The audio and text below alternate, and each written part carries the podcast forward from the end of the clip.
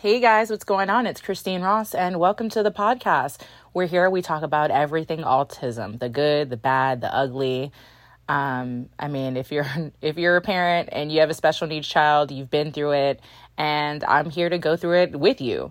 Um, we will be talking about a little bit of everything IEPs, early intervention, potty training, traveling, friends, siblings, marriage, um, whatever you have been through, we will be talking about it. So please make sure after you listen to review so that way you can let me know what you've been through and um, some tips, some topics, some things you want to hear about, some things that you want me to discuss.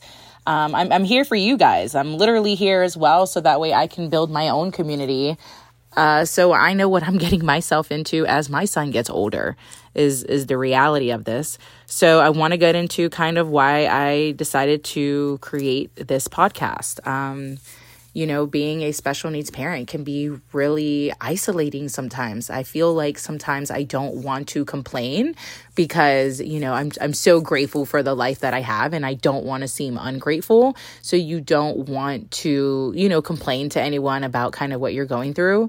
Um, which can cause you to just kind of start to deal with things by yourself secretly um, I guess the positive is you start to really start to listen to yourself, but then you start to feel a little crazy, like, hmm, I need some friends, right?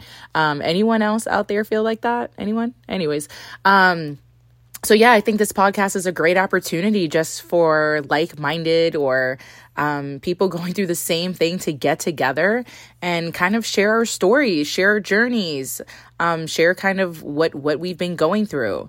I'm excited to be here every week with you and going through this journey and meeting other special needs parents and hearing their stories and um, the good, the bad, the ugly, like I said, and and kind of you know how I like to always end it is like you know what are you thankful for with autism?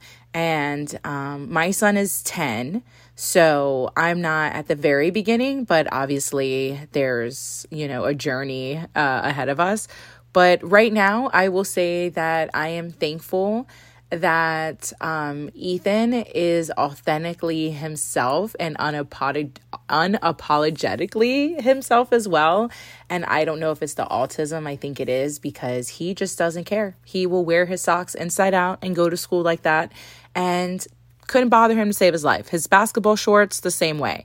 Um, you know, obviously before school, I have to make sure I see what he's wearing. He's very independent, so he likes to dress himself.